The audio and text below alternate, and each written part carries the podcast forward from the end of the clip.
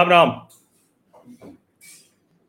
कल खबर ये थी कि तीस्ता सीतलवाड़ को जेल जाना ही पड़ेगा और कल रात की ही खबर ये है कि तीस्ता सीतलवाड़ के जेल भेजे जाने के गुजरात उच्च न्यायालय के निर्णय पर सर्वोच्च न्यायालय की तीन न्यायाधीशों की खंडपीठ ने कह दिया कि क्या आसमान गिर जाएगा, ऐसी भी क्या जल्दी। अब ये ठीक बात है, अगर आप इसको दूसरी तरह से देखें तो सही बात है। क्या आसमान गिर जाएगा, ऐसी कौन सी बहुत बड़ी मुश्किल हो गई। लेकिन जब थोड़ा गहरे जाकर देखते हैं तो सचमुच सर्वोच्च न्यायालय को तो यही लगा कि अगर तीस्ता को जेल भेज दिया गुजरात न्यायालय ने तो कुछ आसमान जैसा ही गिर जाएगा, इसीलिए तीस्ता सीतलवाड़ को सात दिन की राहत दे दी गई। लेकिन अब यहां एक सवाल है, वो सवाल है कि क्या तीस्ता सीतलवाड़ जेल जाने से बच सकती है क्या। तो मैं जानता हूं अभी बहुत से लोग गुस्से में हैं, बहुत अधिक गुस्से में हैं, इसलिए शायद इस बात को समझने में वो मुझे कहें कि क्या बेवकूफ़ी वाली बात कर रहे हो, जब सर्वोच्च न्यायालय ही तीस्ता को बचाने के लिए इस कदर लगा हुआ है कि रात में न्यायालय बैठ जाती। और सच बात है कि बहुत rarest of the rare cases में ऐसे न्यायालय बैठती है, ऐसे आमतौर पर न्यायाधीश महोदय लोग इतनी देर तक तो किसी भी स्थिति में बैठते हैं नहीं, लेकिन अगर यहाँ बैठ गए तो निश्चित तौर पर ये बहुत बड़ा मसला है। अब देखिए नीचे जो लिखा हुआ है, आप देखिए, will skies fall if interim protection is granted for one week asked three जज bench which assembled after a split in to जज बेंच। ये देखिए, Supreme Court grants interim protection to Teesta Setalvad for seven days stay H C order after special night sitting. Special night sitting, और जनता तो गुस्से में है भाई। आप कुछ भी कहें और कई लोग तुरंत आके बताने लगते हैं कि अदालत की अवमानना, आतंकवादियों के लिए न्यायालय खुल जाती है। ये व्हाट्सएप पे चलता है तो कोई कहता है कि व्हाट्सएप यूनिवर्सिटी हो गई है, राष्ट्रवादी हैं, अंधभक्त हैं। लेकिन ये कोई छिपी बात तो है नहीं, हर किसी को इस देश में पता है कि न्यायालय याकूब मेनन के लिए आधी रात के बाद खुली थी। अब ठीक है कि याकूब मेनन की जो याचिका थी तीन घंटे की सुनवाई के बाद खारिज कर दी थी, फांसी हुई उसे। निर्भया मामले में भी दोषियों में से एक, उसको रात ढाई बजे सुना गया, वहां भी अपील खारिज हुई, फांसी दी गई। जो सुरेंद्र कोली निठारी कांड, उस पापी के लिए भी रात में एक बजकर चालीस मिनट पर एक सप्ताह के लिए फांसी टाल दी गई।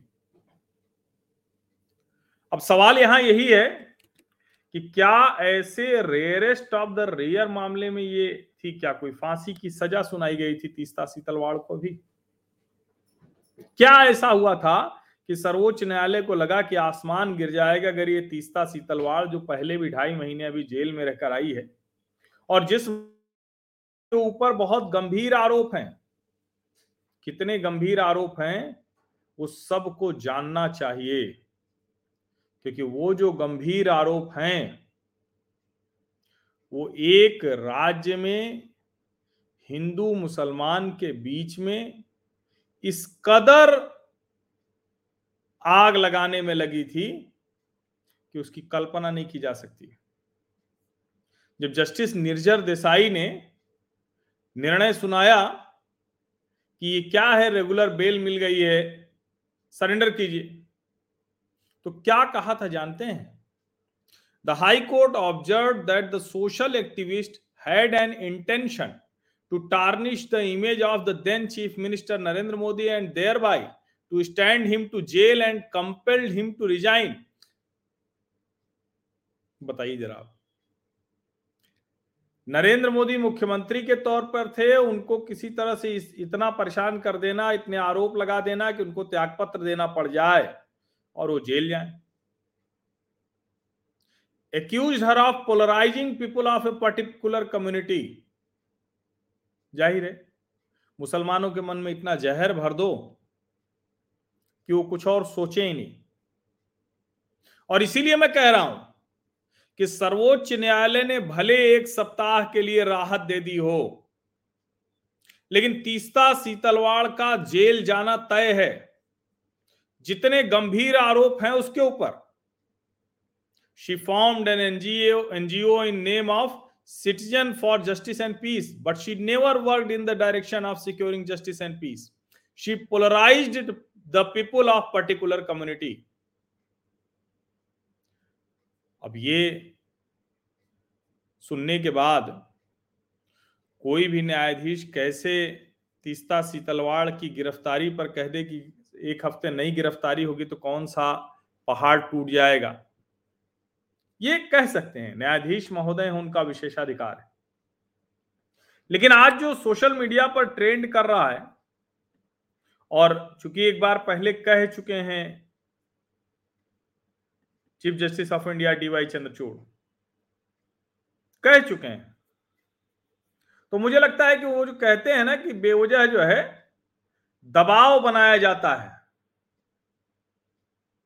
तो सच बात यह है कि कोई दबाव बाव नहीं बनता है. इसको जरा समझिए. और जब हम कहते हैं ना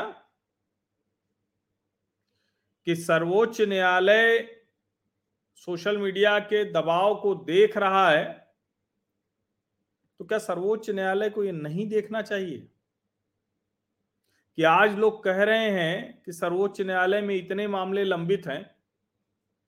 चलिए, आपने न्याय का जो सर्वोच्च शिखर था उसको एक तरह से कहें कि दुनिया देखे कि भारत में न्याय कैसे होता है, कि याकूब मेनन जैसे आतंकवादी के मानवाधिकार के लिए भी आपने खोल दिया. आज भी भारत में पत्रकार पत्रकारिता संगठन, पत्रकारिता संस्थान, वो कह रहे हैं कि वो ह्यूमन राइट्स एक्टिविस्ट है, वकील और मानवाधिकार कार्यकर्ता. सोचिए जरा, अब वो अगर वकील और मानवाधिकार कार्यकर्ता है तो फिर तो क्या कहेंगे. ऐसे वकील और मानवाधिकार कार्यकर्ता हो तो देश में किसी के मानवाधिकार बचेंगे या नहीं बचेंगे, बड़ा सवाल है. ये बड़ा सवाल हो जाता है. और आप सोचिए कि ये कैसे हुआ. बीबीसी की रिपोर्ट की कुछ लाइनें मैं पढ़ रहा हूं, बहुत जरूरी है. सुप्रीम कोर्ट की तीन जजों की बेंच ने मानवाधिकार कार्यकर्ता और वकील तीस्ता सीतलवाड़ को राहत देते हुए अंतरिम जमानत दे दी. कोर्ट ने तीस्ता को एक सप्ताह की अंतरिम राहत दी और गुजरात हाईकोर्ट के दिए आदेश पर भी स्टे लगा दिया है. शनिवार को गुजरात हाईकोर्ट में जमानत याचिका खारिज होने के बाद तीस्ता उसी दिन सुप्रीम कोर्ट पहुंची. गुजरात हाईकोर्ट से खारिज हुई, सुप्रीम कोर्ट उसी दिन पहुंच गई. और जस्टिस बीआर गवई सवाल पूछते हैं कि तीस्ता को अगर और आठ दिन मिल जाए, एक हफ्ते मिल जाए, तो उससे क्या नुकसान हो जाएगा. सॉलिसिटर जनरल गुजारिश करते रह गए कि आदेश पर स्टे लगाने के बजाय तीस्ता को सरेंडर करने के लिए थोड़ा वक्त दे दीजिए, लेकिन जस्टिस गवई माने नहीं, क्योंकि इनका विशेषाधिकार है. लेकिन कम से कम जिस तरह से घटनाक्रम हुआ उसको तो देखा जा सकता है. शनिवार रात सवा नौ बजे तीन जजों की बेंच ने तीस्ता सीतलवाड़ मामले की सुनवाई की है. रेयरेस्ट ऑफ द रेयर होता है, आमतौर पर होता नहीं, लेकिन चूंकि बड़े बड़े वकील उनके हैं और एक बड़ा तंत्र है जो शायद सीधे न्यायाधीश महोदय से बात कर लेता होगा, उनकी पहुंच वहां होगी कि रजिस्ट्रार कोर्ट सब तैयार बैठे रहते हैं. इसके पहले सुप्रीम कोर्ट के दो जजों की बेंच ने तीस्ता की याचिका पर सुनवाई की. मैं मूल बात यही कहना चाह रहा हूं। राहत एक सप्ताह की दे दी है तीन जजों की बेंच ने, वो छोड़ दीजिए। तीन जजों की बेंच की सवा नौ बजे सुनवाई के पहले दो जजों की बेंच ने सुनवाई की थी, यानी गुजरात हाईकोर्ट से जिस दिन याचिका खारिज होती है उसी दिन उनको तारीख भी मिल जाती है, उसी दिन दो जज बैठ बैठ भी जाते हैं, सिंगल जज नहीं डबल जज। और डबल जज में दोनों जज एकमत नहीं होते हैं, एक कहता है जमानत दे दीजिए, एक कहता है नहीं नहीं क्यों जमानत देना चाहिए, गुजरात हाईकोर्ट ठीक कह रहा है।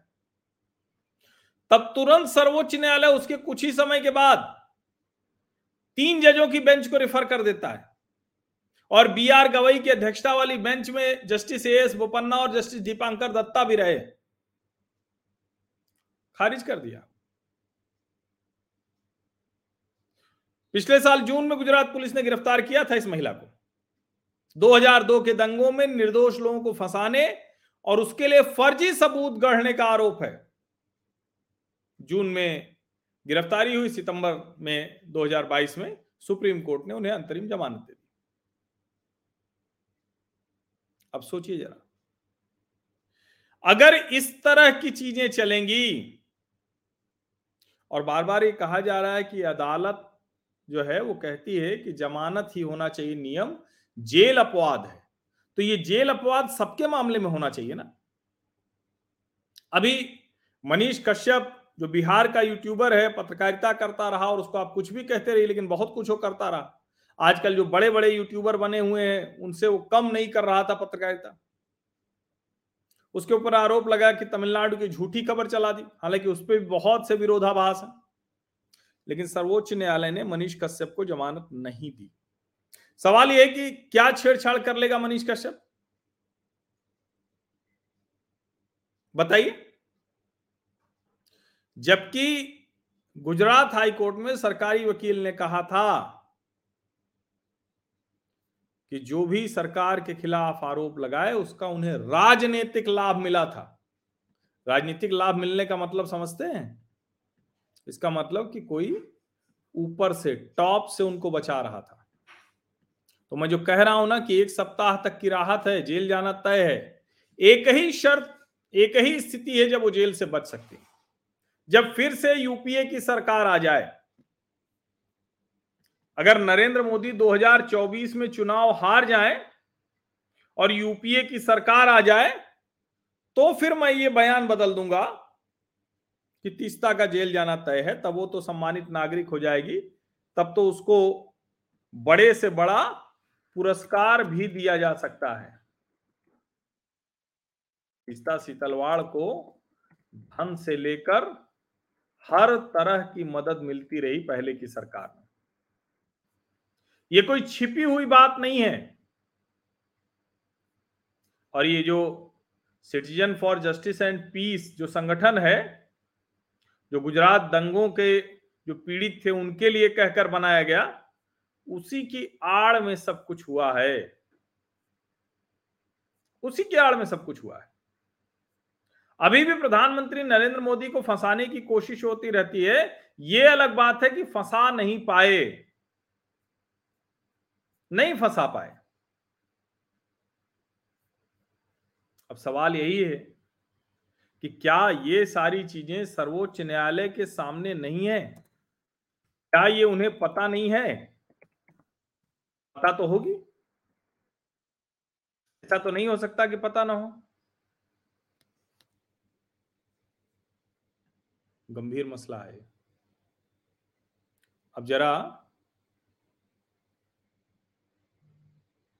आगे की जो कहानी है वो सुन लीजिए,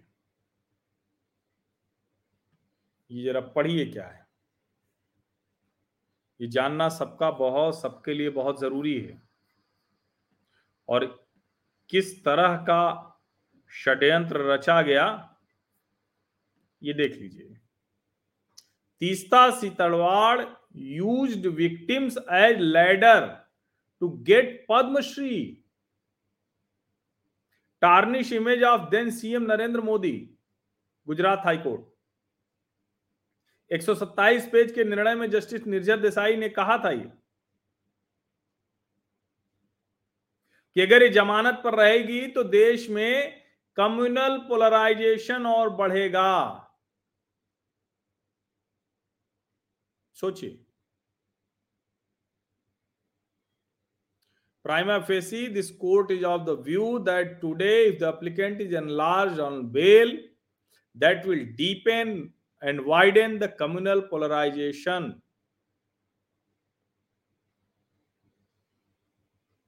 अब बताइए, इसके बाद भी दो जज नहीं माने तो सर्वोच्च न्यायालय ने तीन जजों की बेंच बना दी, और बनाते, मैं कह रहा हूं इसका दूसरा सवाल है। मान लीजिए कि दो दिन, चार दिन, छह दिन, एक हफ्ते के लिए तीस्ता सीतलवाड़ जेल में चली ही जाती तो आसमान गिर पड़ता क्या?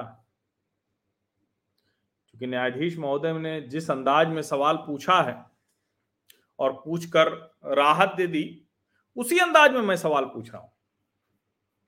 झूठा हलफनामा लगाना अपने आप में इतना बड़ा मामला है। जस्टिस निरजर देसाई ने कहा था, if any leniency is shown towards such person person there is strong possibility that in future also we may see many more persons coming out openly to help any entity in fulfilling their agenda in an illegal and unlawful manner, and show readiness to do anything by planning with the sentiments of the community just to ensure that a particular political party gets sufficient swing in their favor by changing the mindset of people by exploiting their religious and communal feelings and provoking them as persons who are oppressed and are not given justice by the establishment. माहौल एक बना देना है कि मुसलमानों के ऊपर बहुत अत्याचार हो रहा है लेकिन उनको राहत नहीं मिल रही है। सोचिए जरा, ये भी पढ़ना ही चाहिए। Congress tasked Teesta to disrepute Narendra Modi and topple his government. और जानते हैं, ये एक रईस खान है जिनके बयान के आधार पर ही हुआ है। वो बता रहे हैं, पूरी कहानी बता रहे हैं। और उसके बाद भी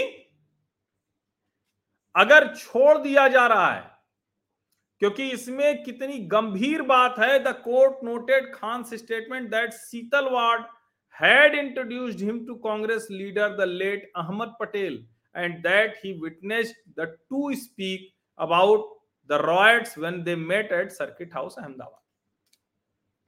बहुत से आरोप लगे हैं, बहुत सी चीजें लगी हैं, बहुत सी चीजें हैं। As per another witness, Narendra Brumbar, the Congress leader, initially paid rupees five lakh and then rupees twenty lakh to this end. The court further observed। बहुत सी चीजें हैं, लेकिन सबसे बड़ी बात तो यही है कि जिस महिला के ऊपर समाज में विभाजन के इतने गंभीर आरोप लगे हों, उसको यूं जमानत दे देना। नहीं मिलती जमानत, हो जेल चली जाती तो कौन सा पहाड़ टूट जाता। और ऐसा तो है नहीं कि हाई कोर्ट मान सुप्रीम कोर्ट मान नहीं रहा है कि कुछ गड़बड़ हुई है। सुप्रीम कोर्ट भी तो कुछ तो मान रहा है ना। अगर ना मान रहा होता तो दो जजों की बेंच वो क्यों भ्रम में पड़ती? वो भी सीधे सीधे कह देते, उनको कोई समस्या तो होती नहीं, वो भी कह देते ना, कोई मुश्किल ही नहीं होती उनको। तुरंत कहते कि भाई हाई कोर्ट ने, गुजरात हाई कोर्ट ने गलत फैसला दिया है। लेकिन ऐसा था नहीं, क्योंकि एकदम से कह देना कि गुजरात हाईकोर्ट ने गलत फैसला दिया है, यह संभव नहीं था। फिर भी क्यों ये निर्णय दे दिया होगा? जाहिर है, सर्वोच्च न्यायालय के विशेषाधिकार हैं और उस विशेषाधिकार पर हम में से कोई कुछ नहीं कह सकता। लेकिन जो सर्वोच्च न्यायालय ने, तीन जजों की खंडपीठ ने अंतरिम राहत दी है, उनको भी ये पता है हालांकि जस्टिस गवई ने जो कहा वो भी सुन लीजिए। We are sorry to say the single जज was totally wrong in not granting interim protection even for one week when this court has granted interim bail extending it by a week would have been ideal. सर्वोच्च न्यायालय ने दे रखी थी अंतरिम जमानत, तो भैया आपने एक हफ्ता तो आप दे देते, उसमें कौन सी दिक्कत आती बताइए जरा आप। ये कौन सी बात हुई भाई कि सर्वोच्च न्यायालय ने अंतरिम जमानत दे रखी थी तो वो जमानत लगातार चलती ही रहेगी। और गंभीर आरोप हैं तीस्ता सीतलवाड़ पर, कोई ऐसे आरोप नहीं है हल्के फुल्के जिसको लेकर कहा जाए कि नहीं नहीं ये तो चल सकता था। सोशल मीडिया पर बहुत जमकर लोग इस पर प्रतिक्रिया दे रहे हैं। अब जाहिर है जब इस तरह की प्रतिक्रिया आ रही हो तो उस पर अलग अलग तरह की प्रतिक्रियाएं हैं। अजित भारती ने भी प्रतिक्रिया दी है और बड़े वाजिब से सवाल उठाए। मुझे तीस्ता सीतलवाड़ को बेल मिलने से कोई समस्या नहीं। सुप्रीम कोर्ट ने अनगिनत बार कहा है कि बेल नियम है, जेल देना अपवाद। मुझे समस्या तब होती है जब कोई मनीष कश्यप और अर्णब गोस्वामी भी अनजान या वैचारिक रूप से अलग होने के कारण इसी दरिया दिली का लाभार्थी नहीं बन पाता। तब इन जजों के ऐसे ज्ञान नहीं निकलते कि यदि सात दिन की रिलीफ दे देंगे तो क्या पहाड़ टूट पड़ेगा। न्यायपालिका न तो संविधान के हिसाब से चलती है, न वो अपने ही आदेशों और अवलोकनों के आधार पर चलती है, न भारतीय दंड विधान के अनुसार। न्यायपालिका वकीलों के स्टेटस, याचिकाकर्ता के विचारधारा और उसकी पहचान को आधार बनाकर चलती है, यही सत्य है। सुनने में बुरा लगेगा, हो सकता है किसी को अदालत की अवमानना भी लगे, लेकिन आज जिस तरह की स्थिति है और जिस तरह से तीस्ता सीतलवाड़ को राहत मिली है वो इसी बात की तरफ तो इशारा कर रही है। और ढेर सारे लोग ढेर सारे लोग जो न्यायपालिका को लेकर बहुत संवेदनशील रहते हैं वो लगातार इस बात को उठा रहे हैं और कह रहे हैं कि भाई ऐसे कैसे हो सकता है, ये किसी भी तरह से ठीक कैसे है। अब ठीक है, इसको हम कह सकते हैं कि भाई सर्वोच्च न्यायालय तो पहले भी अलग अलग तरह से मामले आते थे और उसमें अलग अलग तरह से सुनाता था फैसले, तो अब ये तो नहीं कह सकते कि भाई पहले वाला जो मामला है वो विचारधारा या उसी के आधार पर होता है। लेकिन दिख रहा है ऐसा ऐसा कई मामलों में दिख रहा है। और अभी जब उस टाइमलाइन को देखते हैं कि भाई गुजरात हाईकोर्ट दोपहर में कहता है कि सरेंडर करिए तुरंत, छह बजे दो जजों की एक डिवीजन बेंच बन जाती है सुप्रीम कोर्ट की, वो सुनती है, फिर बाद में वो जब नहीं सहमत हो पाती तो तीन जजों को कह देती है और नौ बजे के बाद वो भी सुन लेते हैं। अब ये सुप्रीम कोर्ट के ही अधिवक्ता हैं, वो उन्होंने भी एक टिप्पणी की है। और सच बात ये है कि ये जो कहा है अजीत भारती ने या जो ये जो अधिवक्ता हैं जो ये टिप्पणी कर रहे हैं, ये लोगों की जन भावना है जज साहब। और मैं अभी भी मानता हूं कि इस देश में सर्वोच्च न्यायालय न्याय का आधार बनती है। लोगों को उम्मीद रहती है कि जब कहीं से नहीं मिलेगा तो हमें न्याय मिलेगा। लेकिन जरा आप भी सोचिए कि क्या स्थिति आ गई है कि पहली बार ऐसा हो रहा है, इसके पहले शायद ही हुआ हो। अब अवमानना करके एक रुपए देकर निकलने वाले प्रशांत भूषण अलग बात है, वो भी वो कहते हैं कि नहीं करेंगे जिस तरह से दिखाते हैं, लेकिन वो बड़े वकील हैं, वो याकूब मेनन के लिए खड़े होते हैं। सामान्य व्यक्ति के लिए तो पता नहीं क्या क्या हो जाए। लेकिन ये सर्वोच्च न्यायालय के ही अधिवक्ता है शशांक शेखर झा, इन्होंने जो कहा है जरा सुनिए, और मुझे लगता है कि सबको सुनना चाहिए, देखना चाहिए। I request Rashtrapati Bhavan to look into this. President comes from humble background and will see this inequality. I request everyone to tag her and request her to ask Supreme Court about the need of this urgency. Rashtrapati Bhavan को tag करके supreme court में अधिवक्ता है शशांक शेखर झा, वो कह रहे हैं कि भाई वो जिस बैकग्राउंड से आती हैं उनको पता है और इसीलिए असमानता को इस असमानता को बहुत अच्छे से जानती हैं। मैं आप सबसे भी निवेदन कर रहा हूं कि उनको टैग करके आप भी लिखिए अलग अलग। यूनिक क्या है इसमें? Two hearing six P M and nine P M during vacations on a Saturday. वैसे भी शनिवार रविवार कहाँ न्यायालय में क्या कुछ हो पाता है, और वो भी छुट्टी है। एक ही दिन में तीस्ता सीतलवाड़ पर तीन हियरिंग हो गई। पहली गुजरात हाई कोर्ट, उन्होंने निर्णय सुनाया दोपहर में, वहां से तुरंत सुप्रीम कोर्ट आ गए। यहां जब हो गया तो उसके बाद तो कम से कम आगे की तारीख मिलती, कहते कि हम बेंच बना रहे हैं, मंडे को सुनवाई कर लेंगे, लेकिन ना, तीस्ता जी जेल चली जाएंगी तो आसमान गिर जाएगा। इसीलिए ये जो जनता के मन से जो बातें आ रही हैं वो गंभीर बातें सुननी ही पड़ेगी सर्वोच्च न्यायालय, और मुझे लगता है कि वो सुनेंगे, क्योंकि हमारे देश के लोकतंत्र ने हमको इतना अधिकार दिया है। हम कोई ऐसी टिप्पणी नहीं कर सकते कि न्यायाधीशों की गरिमा के प्रतिकूल हो, लेकिन उनकी आलोचना तो हम करेंगे ना। आलोचना का अधिकार तो लोकतंत्र में सबसे महत्वपूर्ण है। ब्रिजेश कुमार सिंह लिखते हैं, सुप्रीम कोर्ट ने पिछले दो दशक में तीस्ता सीतलवाड़ पर जितनी मेहरबानी की है और तीस्ता की गैर कानूनी हरकतों और साजिशों को ज्यादातर मौकों पर उदारतापूर्वक नजरअंदाज किया है, वो खुद अध्ययन का विषय है। सुप्रीम कोर्ट की भूमिका की जब भी स्क्रूटनी होगी, तीस्ता प्रकरण हमेशा याद किया जाएगा। ब्रजेश कुमार सिंह देश के वरिष्ठ पत्रकार हैं, लंबे समय तक अहमदाबाद में रहे अलग अलग चैनलों में, अभी भी एक बड़े चैनल में बड़ी भूमिका में है।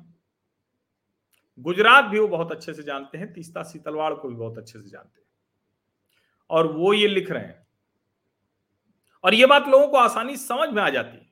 कमाल की बात ये है कि ढेर सारे लोग कह रहे हैं कि राष्ट्रवादी लोग इस पे वॉट अबाउटरी कर रहे हैं। भैया, राष्ट्रवादी लोग कहाँ वॉट अबाउटरी कर रहे हैं? राष्ट्रवादी लोग तो एक सीधी सी बात पूछ रहे हैं,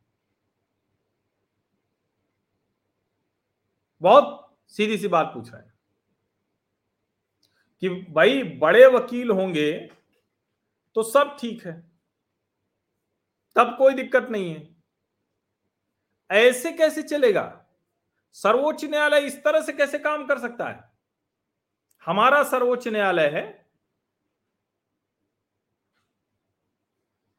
सोचिए जरा। अब मैं, कई बार लोग कहते हैं कि आप तीखा नहीं होते, ये नहीं होते। मुझे जितना तीखा होना है वो मर्यादा में रहते हुए ही होता हूँ, लेकिन मेरा सवाल ये है कि क्या सर्वोच्च न्यायालय उस मर्यादा का पालन करेगा? एक सप्ताह बाद क्या होगा? मुझे लगता है कि तीस्ता सीतलवाड़ जेल जाएंगे। मैं जानता हूँ कि मुझे आप लोग कहेंगे कि क्या बेवकूफ़ी भरी बात कर रहे हो, कभी ऐसा हुआ है? और तीस्ता भला कैसे जेल जाएगी जिसको सब बचाने के लिए लगे हुए हैं? लेकिन फिर भी मैं कह रहा हूँ, मुझे इस देश के संविधान, लोकतंत्र और सर्वोच्च न्यायालय पर भी इतना भरोसा तो है कि जनता किसी चीज़ को जब गलत मानने लगती है ना, तो फिर मुश्किल हो जाती है। समझिए। आप सभी का बहुत बहुत धन्यवाद। बहुत विस्तार से मैंने ये चर्चा की और कोशिश की कि कम से कम जितने इसके पहलू हैं वो आपको आसानी से समझ में आ जाए। इतने गंभीर मामले में जो महिला फंसी हुई हो, उस महिला को जमानत अगर एक उच्च न्यायालय नहीं दे रहा है तो सर्वोच्च न्यायालय में इस तरह से उसको जमानत राहत दिया जाना ये ठीक नहीं। बाकी न्यायाधीश महोदय, आप लोगों का विशेषाधिकार है, आप कुछ भी कर सकते हैं। हम सामान्य लोग हैं, हम क्या कर सकते हैं? हम सिर्फ लोकतंत्र और संविधान पर भरोसा करते हैं, जिस लोकतंत्र और संविधान में ही सर्वोच्च न्यायालय होता है। अगर ये लोकतंत्र और संविधान नहीं होता, फिर तो जो शासक होता बस उसी की चलती। लेकिन यह भी ठीक नहीं है कि एक धारणा जाए कि शासक के साथ या विपरीत ये न्यायालय चल रही, ये भी अच्छी बात नहीं। बहुत बहुत धन्यवाद। सब्सक्राइब जरूर कर लीजिए, नोटिफिकेशन वाली घंटी दबा दीजिए, लाइक का बटन दबाइए, व्हाट्सएप पर भी इसे साझा अवश्य कीजिए। शायद पहुंचते पहुंचते किसी न्यायाधीश महोदय के व्हाट्सएप में पहुंच जाए और उनको लगे कि हाँ, बात तो भाई ठीक ही हो रही है, कोर्स करेक्शन करते हैं। उम्मीद पर दुनिया कायम है, हम भी। धन्यवाद।